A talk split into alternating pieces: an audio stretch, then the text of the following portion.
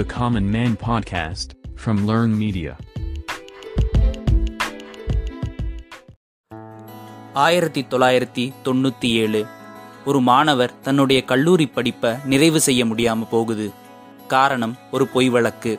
மனதை மாற்ற முடிவு செஞ்ச அந்த மாணவர் ஒரு மலை மீது ஏறி அங்கே மரம் நடுறாரு. மரம் நடும் பணி தொடர ஒரு நாள் மலைக்கு போகும்போது ஒரு பெரியவரை துணைக்கு கூட்டிட்டு போறாரு. அந்த பெரியவர் தன் கையில கடப்பாறையை தூக்கிட்டு வேக வேகமா மலை மீது நடக்கிறத பாக்குறாரு. இந்த பெரியவரால இவ்வளோ வேகமாகவும் இவ்வளோ உற்சாகமாகவும் நடக்க முடியுது. ஆனால் நம்மளால அவ்வளோ வேகமாக நடக்க முடியலையேன்னு யோசிக்கிறாரு. இவர் எப்படி நம்மளை விட இவ்வளோ ஆரோக்கியமாக இருக்காருன்னு யோசிக்கிறாரு. உணவு பழக்கம் செய்கிற வேலை தங்கி இருக்கிற சூழலியல்னு பல விஷயங்கள் இதுக்கு காரணிகளா இருக்கலாம்னு நினைக்கிறார். அந்த காலகட்டத்தில் அவர் செஞ்சுக்கிட்டு இருந்த தொழில் பிளாஸ்டிக்கால் செய்யப்படக்கூடிய கொசுவலை உற்பத்தி. இயற்கையாக கிடைக்கிற பொருட்களை வச்சு ஏன் நாம் ஒரு தொழில் செய்யக்கூடாதுன்னு யோசிக்கிறவர் அந்த தொழிலை கைவிட்டுட்டு பாக்குமட்டை தொழில் செய்ய ஆரம்பிக்கிறாரு. பல நல்ல அனுபவங்களை அந்த தொழில் கொடுக்குது. தெர்மாக்கோல் தட்டுகளுக்கு மாற்றா இது அமையும்னு அவர் நினைக்க சூழலியல் மீதான ஆர்வம் அதிகரிக்குது.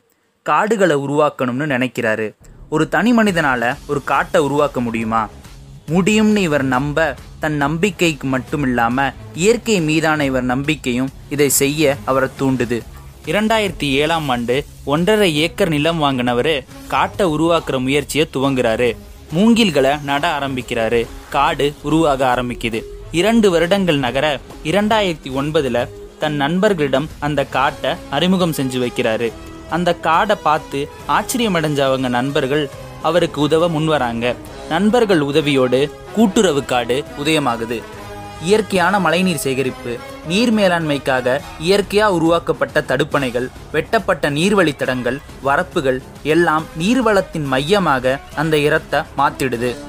ஒன்றரை ஏக்கரில் ஆரம்பிக்கப்பட்ட ஒரு சிறு முயற்சி இன்னைக்கு இருநூறு ஏக்கரை கடந்து ஒரு மிகப்பெரிய கூட்டுறவு காடா சூழலியலின் பாதுகாப்பிடமா மாறி இன்னமும் வளர்ச்சி அடைஞ்சுக்கிட்டு இருக்கு. இது எல்லாத்தையும் தமிழகத்தின் வறட்சியான பகுதிகளில் ஒன்றாக கருதப்படுற தருமபுரி மாவட்டத்தின் சுற்றுவட்டார பகுதிகளில் சாத்தியப்படுத்தி காட்டியிருக்கிறார் நம்ம நாயகன்.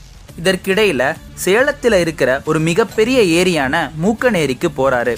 சரியற்ற நிலையில இருக்கிற அந்த ஏரிய மக்கள் துணையை மட்டுமே கொண்டு தூர்வாடுறாரு தூரெடுத்த மண்ணை வச்சு மலைத்திட்டு தீவுகளை உருவாக்கி அதுலேயும் மக்கள் துணையோடு மரம் நட ஏரியில் நீர் பெருகுது மரங்கள் வளருது பல வகை பறவைகள் அந்த விரிஞ்ச ஏரியில இருக்கிற நாற்பதுக்கும் மேலான பசுமை தீவுகளுக்கு வருது. இறுதியில அந்த ஏரி ஒரு மிகப்பெரிய பறவைகள் சரணாலயமாகவே மாற்றமடையுது. அடுத்து கஞ்சமலை எனும் பகுதியில சில பெருநிறுவனங்கள் கனிம வளம் எடுக்க முயற்சி செய்ய அங்க மக்களை திரட்டி போராட்டம் நடத்துறாரு. போராட்டம் வெற்றியடைய மலை காப்பாற்றப்படுது.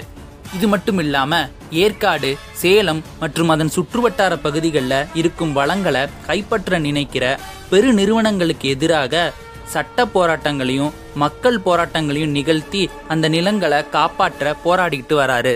நல்லது பண்றவனை எப்பதான் நாம வாழ விட்டுருக்கோம். நம்ம சூழலியலாளரை காவல்துறை கைது செய்யறாங்க சில வழக்குகள் அவர் மேல தொடரப்படுது. அவர் ஜாமீன் மனு ரத்தாகுது. கடுமையான சித்திரவதைகளை தாக்குதல்களின் வழியா அனுபவிக்கிறாரு. பெரும் சட்ட போராட்டத்திற்கு பின்னர் வெளியே வர்றவர் எதுக்கும் பயப்படாம மீண்டும் இயற்கைக்கான தன் பணியை அதே வீரியத்தோட செய்ய ஆரம்பிக்கிறாரு.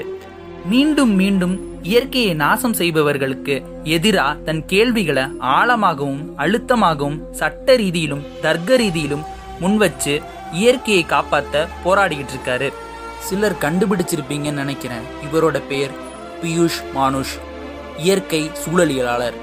இன்றளவும் தமிழகம் முழுக்க ஓடி ஓடி பயணம் செய்கிற பியூஷ் அம்மாப்பேட்டை ஏரி குண்டக்கல் ஏரி இஸ்மாயில் கான் ஏரி அரிசிப்பாளையம் குளம் மற்றும் இன்னும் பற்பல நீர் ஆதாரங்களை அந்தந்த பகுதி மக்களோட இணைஞ்சு தூரெடுத்து காப்பாத்திருக்காரு.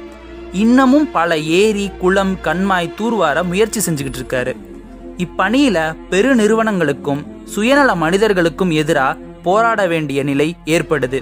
இதனால பல வழக்குகளையும் தன் முதுகின் மேல் சுமக்க வேண்டியிருக்கு. அதனால கைது செய்யப்பட வேண்டியும் இருக்கு.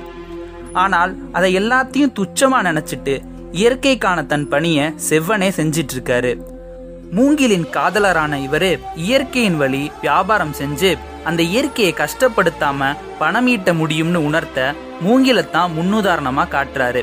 இரண்டாயிரத்தி பதினைந்து சென்னை வெள்ளத்தின் போது கூட மூங்கில் கொண்டுதான் படகுகள் செஞ்சு உதவ முன்வந்தாரு வெள்ளத்திற்கு பின்னாடி அந்த மூங்கில்களை வைத்து என்ன செய்யலாங்கிற கேள்வி எழுந்தபோது சிறு சிறு குடிசைகள் அமைச்சு அதை பயன்படுத்தலான்னு அதை தன் குழுவின் உதவியோட செஞ்சும் காட்டினாரு. பல நிகழ்வுகள்லையும் பல மேடைகள்ல பேசும்போதும் நாங்க செஞ்சோம் எல்லாரும் சேர்ந்து பண்ணோன்னு ஒன்றிணைந்து வேலை செய்வதின் முக்கியத்துவத்தையும் தன்னோடு இணைந்து பணியாற்றினவங்களுக்கு கொடுக்க வேண்டிய அங்கீகாரத்தையும் இந்த தலைமை பண்பின் அடையாளத்தோட அழுத்தமா வெளிப்படுத்தியிருக்காரு. இவர் ராஜஸ்தான பூர்வீகமா கொண்டதால இவரை தமிழர் இல்லைன்னு சொல்லி ஏதோ குற்றச்சாட்டு மாதிரி முன்வைக்கிறாங்க. சாதி மதம் மொழி இனம்னு பல்வேறு காரணிகளால பிரிவினைக்குள்ளாக்கப்பட்டிருக்கிற நாம இது எதற்குள்ளும் அடங்காத பூமியவே இயங்கச் செய்கிற இயற்கையை பால்படுத்துறோம். அந்த இயற்கையோடையே ஏந்து அந்த இயற்கையை காப்பாத்த போராடிக்கிட்டு அந்த சூழலியல் சங்கிலியில இடம் பெற்றிருக்கும் ஒரு மனிதனாக அவர் இயங்கிட்டு இருக்காரு இயற்கையை எப்படி எந்த கட்டுக்குள்ளும் அடக்க முடியாதோ அதே போல்தான் சூழலியல் சங்கிலியில் பிணைக்கப்பட்ட மனிதனையும் எதற்குள்ளும் நிறுத்திவிட முடியாது. அவர் மனிதன் நானும் மனிதன் நாம் எப்போது எல்லோரையும் சக மனிதன் என்றெண்ணி இயற்கையின் அங்கமாக போகிறோம். இயற்கையை நேசிக்க அதை பாதுகாக்க நமக்கு கற்றுக் கொடுக்க கடும் முயற்சி எடுத்துக்கிட்டு இருக்க பியூஷ் மானுஷ்க்கு நம்மளுடைய வாழ்த்துக்களை ஒரு மரம் நடுவதன் மூலமாகவும் அதை பாதுகாப்பதன் மூலமாகவும் நம் அருகே ஏரி குளங்கள் தூரெடுக்கும் நிகழ்வுகள் நடக்கும்போது அதில் பங்கெடுப்பதன் மூலமாகவும் கொடுக்கலாம். அம்மா போராளி தரும் மழைதான். அவ நின்னா இல்ல அம்மா போராளி தரும் அவ ஆதாரமா நின்னா இல்ல குறைதான். அவ நட்டு வச்ச நாத்தையெல்லாம் கதிராக்குறா. எங்க புள்ள குட்டி அத்தனைக்கும் பசியாத்துறா. அவ காயாமத்தான் பச்சை மண்ண வளமாக்குறா. வழிகாட்டுறா.